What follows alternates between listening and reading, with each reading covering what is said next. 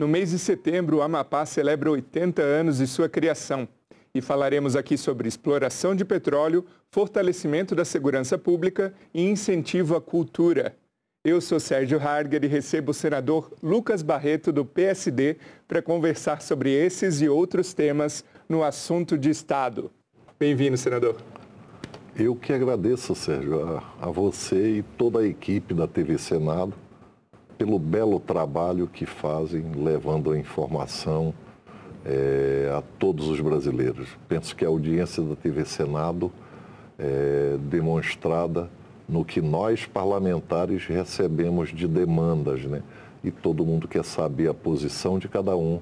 E aqui, falando de Estado, terei o maior prazer em falar do Estado mais preservado do mundo, do Estado mais rico do mundo, mas que, infelizmente, é, temos uma população muito pobre pela legislação que foi criada no Brasil e que, como eu sempre digo, né, eu moro no Amapá, que é o estado mais rico do planeta, mas o nosso povo está em cima da riqueza, na pobreza, contemplando a natureza. Senador, então falando da criação do Amapá, né, que vai celebrar 80 anos, está celebrando 80 anos em setembro, o Amapá iniciou como um território federal certo? 80 anos atrás. E um fato interessante no Estado é a transposição dos servidores públicos que está ocorrendo agora. São servidores que atuavam nesse extinto território federal e hoje estão tendo garantidos um direito, né, direito constitucional de ser reintegrado à administração pública. Como que está sendo esse processo e como eles vão contribuir para a administração pública do Estado?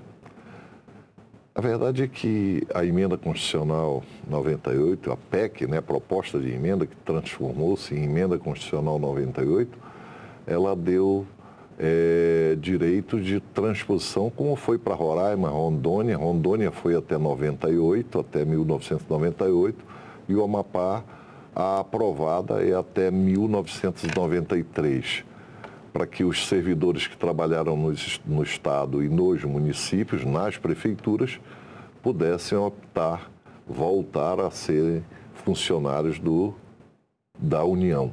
Então, é, tem avançado, penso eu que vai avançar muito mais nesse ano, né, porque a gente assegurou no ano passado 480 milhões de reais no orçamento da União para os três estados, Rondônia, Roraima e Amapá, para que nós pudéssemos ter garantido os deferidos na transposição e que agora é, é, estão saindo na portaria para tomarem posse na União. Eu penso que isso é a maior compensação pelo que o Amapá representa, pelo, pelo que os estados amazônicos representam a esses pioneiros né, que ajudaram a construir esses estados e vieram lá do território. Senador, no último mês de agosto, a gente teve no Brasil mais um episódio de apagão. E no Amapá, dos 16 municípios, 15 sofreram com essa queda de energia, com esse apagão. Como está hoje a segurança energética do Estado? Lembrando que o Amapá, nós tivemos 21 dias de apagão. Foi um horror, um total desastre. Então, no Amapá, Hoje nós continuamos sem segurança energética, porque nós temos o linhão de Tucuruí e agora somente o linhão. Inclusive, o Amapá, ele produz em quatro hidroelétricas quase mil megawatts nós mandamos aqui para o centro-oeste. Então, essa segurança energética nós não temos, tanto que o estado do Amapá, nesse último apagão, agora de de três, quatro dias de agosto, é, nós fomos o estado que demorou mais para recuperar a energia. Né? E esse apagão nacional, ele foi em virtude de que a energia eólica do, do Ceará, por exemplo, dos estados do Nordeste, eles não suportaram a carga. E os estados amazônicos que produzem energia, que são Amapá e o Pará, por exemplo, Belo Monte só tinha uma usina das 16 funcionando. Então, não houve essa previsão de que poderia cair. Então, foi um efeito cascata. Estavam tentando economizar água quando a carga e a demanda estava muito maior. No Amapá, nós consumimos 250 megawatts. Eu entrei com um projeto é, que já foi aprovado, um projeto de lei no Senado, criando um barramento na usina de Cachoeira de Caldeirão, que produz 280 megawatts. O Amapá consome 250, como falei. Então, esse projeto prevê que nós amapaenses podem é, é, ter descontado o transporte da energia que nós pagamos, energia que vem de Tucuruí, e mandamos mil megawatts do Amapá para cá. Então, enquanto não equipararmos essa demanda de, do Amapá de 250 com o que nós mandamos de mil megawatts, nós não precisamos pagar transporte de energia. Essa é uma compensação social, ambiental, pelo que foi feito no Amapá. Inundaram lá é, um lago que disseram que inundar 44 quilômetros, inundou 100 quilômetros. E ninguém ouviu nenhum famoso de palco ou de passarela sair em defesa da vida, das árvores, dos ribeirinhos. Então, o Amapá sofre. Só para se ter ideia, a Cachoeira de Caldeirão, essa usina que eu estou falando, ela paga 56 mil reais parcelados de 12 vezes para a União pelo usufruto da água, o que é um absurdo. Então, nós arcamos com todos os questionamentos, com todas as as, as pode-se falar, desgraças ambientais que ocorreram lá, né? milhões de árvores morreram, peixes, ribeirinhos expulsos, até hoje não foram indenizados, e para atender essa demanda. E nos impuseram isso. Não foi vontade do povo do Amapá, né? porque nós podíamos estar independentes. Nos cobram o transporte, e só poderiam cobrar desse valor que é cobrado, 7%, se nós tivéssemos backup de linhão, o que nós não temos. E daí a insegurança energética.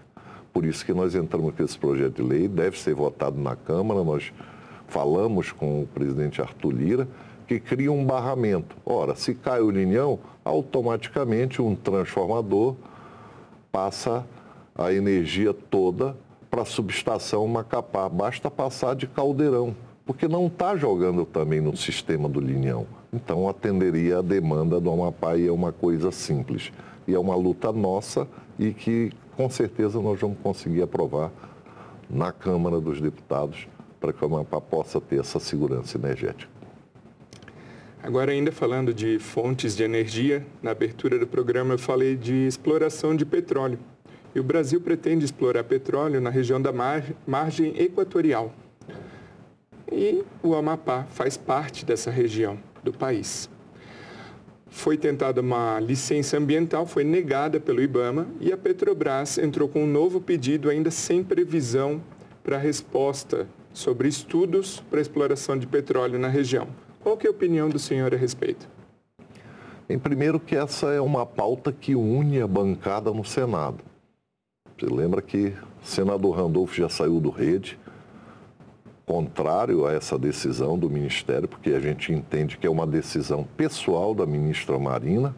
O senador Davi disse que ela vai lá participar da inauguração da abertura do poço para prospecção de petróleo. E eu tenho dito que se não houver essa licença, se discriminarem a margem equatorial que dizem que é na Foz do Amazonas. Não é, está a 580 quilômetros da Foz do Amazonas. Qualquer dano ambiental não voltaria para o Amazonas, porque é a força do maior rio do mundo, que é o Amazonas, né? que foi quem criou também essa, essa plataforma é, esponjosa que é, produziu os hidrocarbonetos a partir da matéria orgânica que o próprio Amazonas é, em 400 milhões de anos depositou, que é uma plataforma que passa pelo Suriname, perdão, pela Guiana Francesa, pelo Suriname e vai até a Venezuela. E a Venezuela tem 25% do petróleo do mundo. E o que a gente sabe do Amapá é que lá tem o grande prêmio, ou seja, é a maior reserva de gás e uma das maiores reservas de petróleo do mundo. A prova é que o Suriname agora já descobriu, já está começando a explorar 75% do petróleo que nós exploramos no Brasil. Isso saiu ontem no Poder 360. Então, essa é a prova de que lá está o grande prêmio.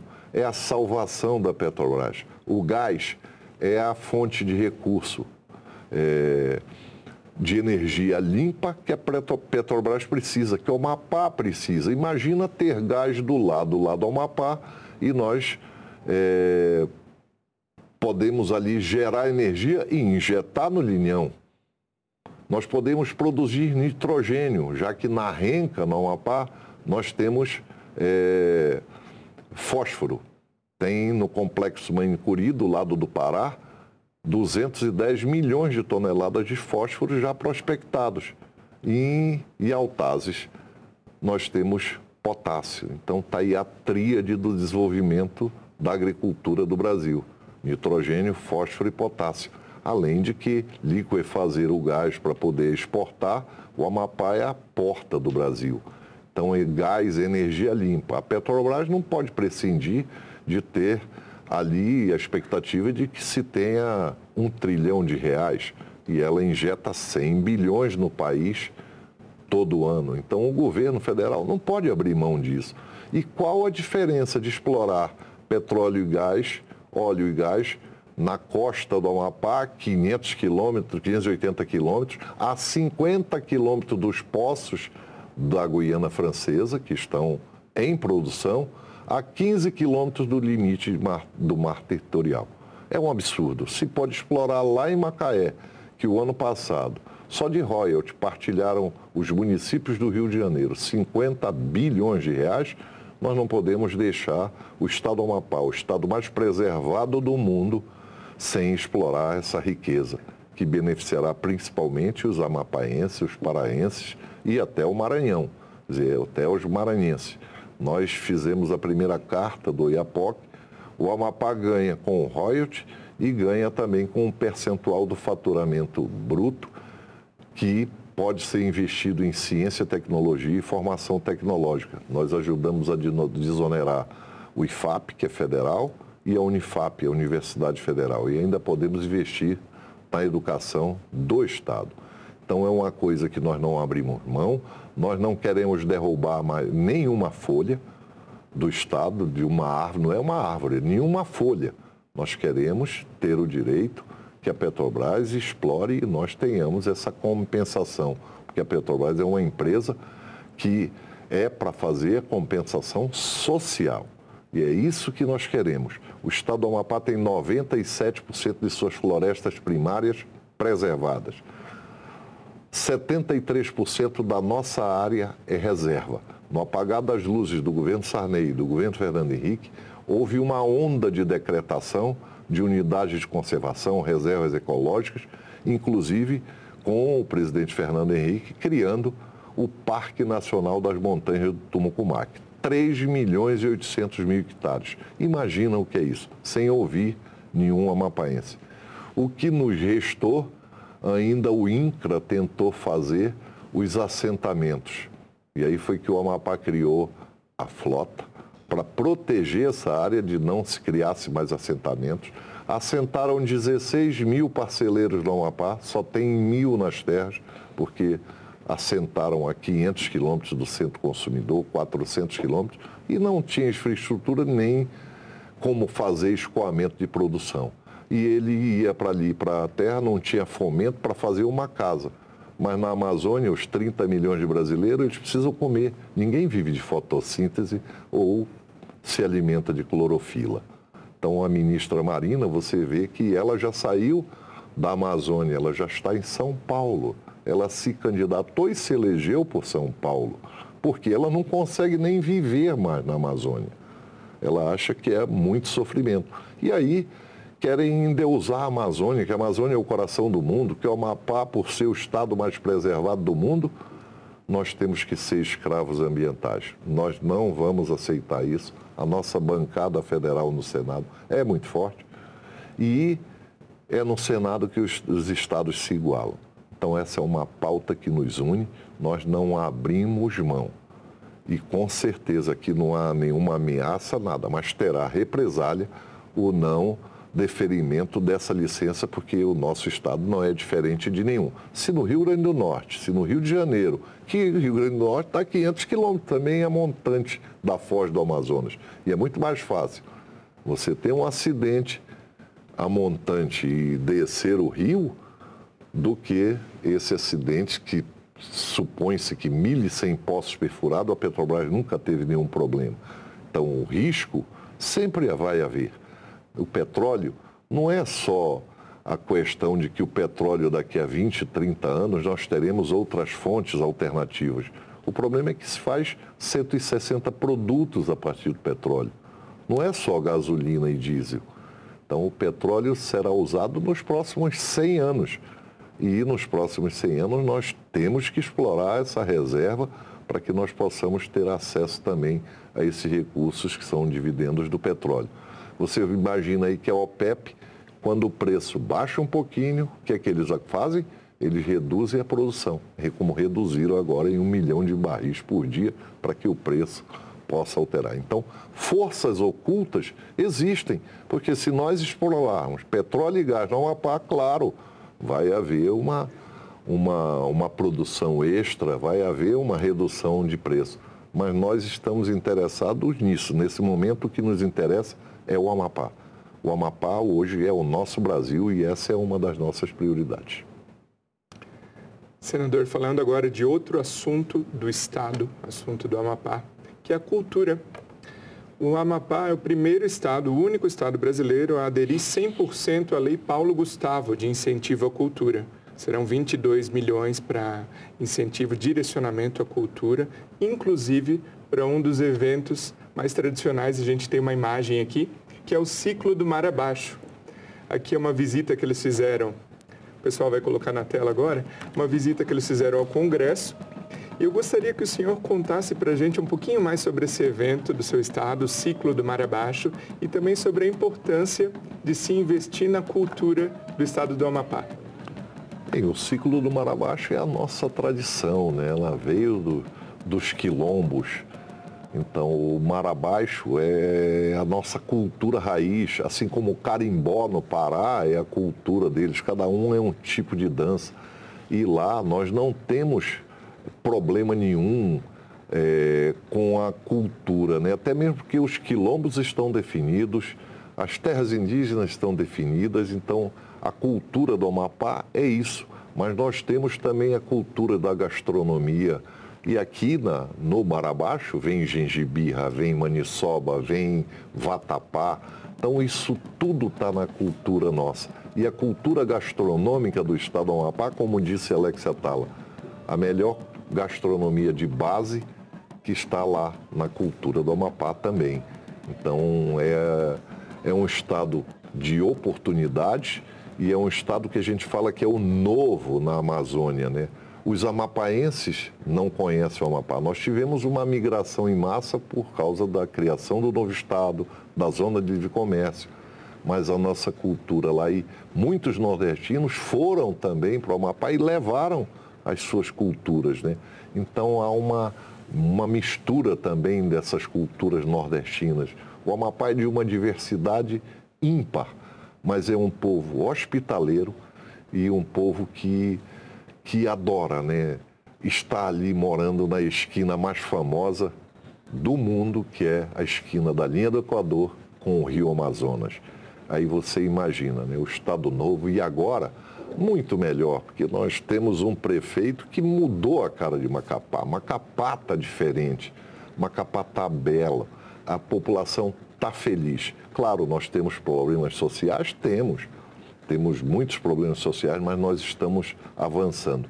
E a cultura é a base né, de um estado, de um município. Cada município, com a sua localização geográfica, tem um tipo de cultura. De cultura que eu falo em todos os sentidos, né? as festas tradicionais, e nós estamos trabalhando nisso, nesse calendário cultural do Estado, porque cada município tem é, a sua cultura também está ali na sua raiz, aí é mar abaixo, é tem alguns que tem também é, o carimbó, tem as festas tradicionais dos nossos santos, né?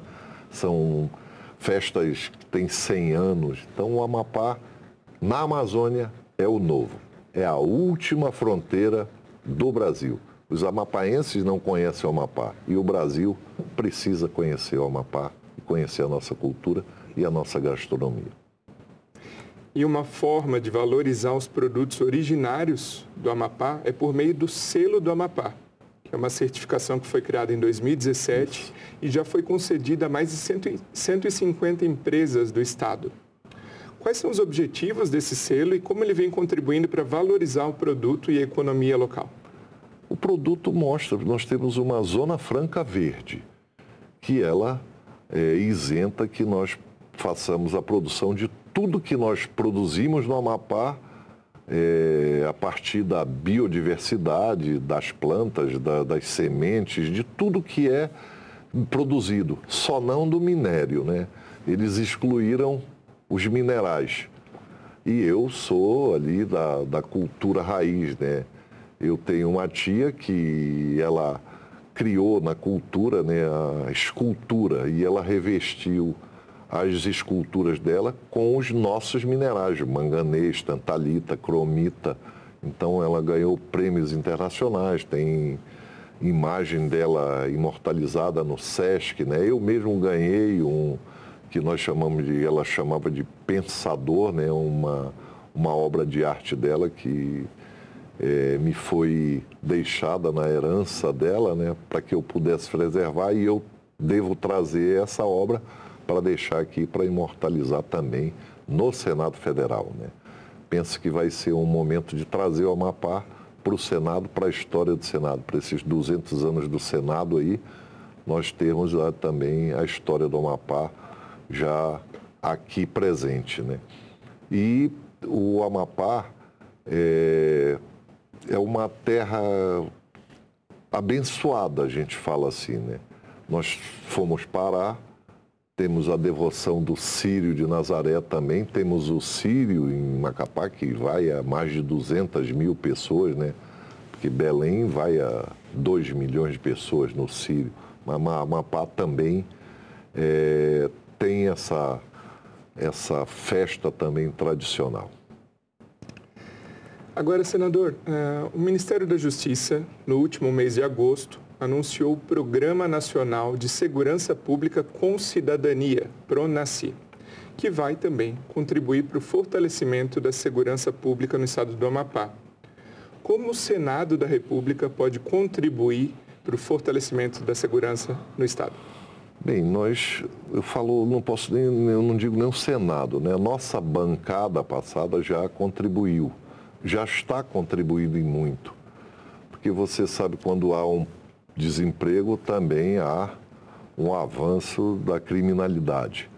E nós tivemos a primeira emenda de bancada para a segurança aprovada e feita é, na gestão passada. Né? Foram 150 milhões de reais que nós levamos para para várias obras estruturantes, como CIOP, CIOSP, como penitenciária, é, como pier da segurança, né? porque lá nós também temos as ilhas, né? e na frente de Macapá nós temos um problema sério, porque Amapá recebe uma demanda do Pará.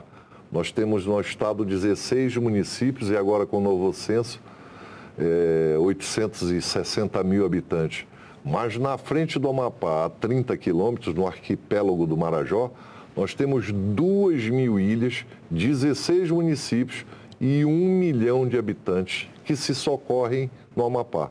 E não é só se socorrer em saúde, também tem o problema da segurança, né? Tudo que acontece ali é via fluvial.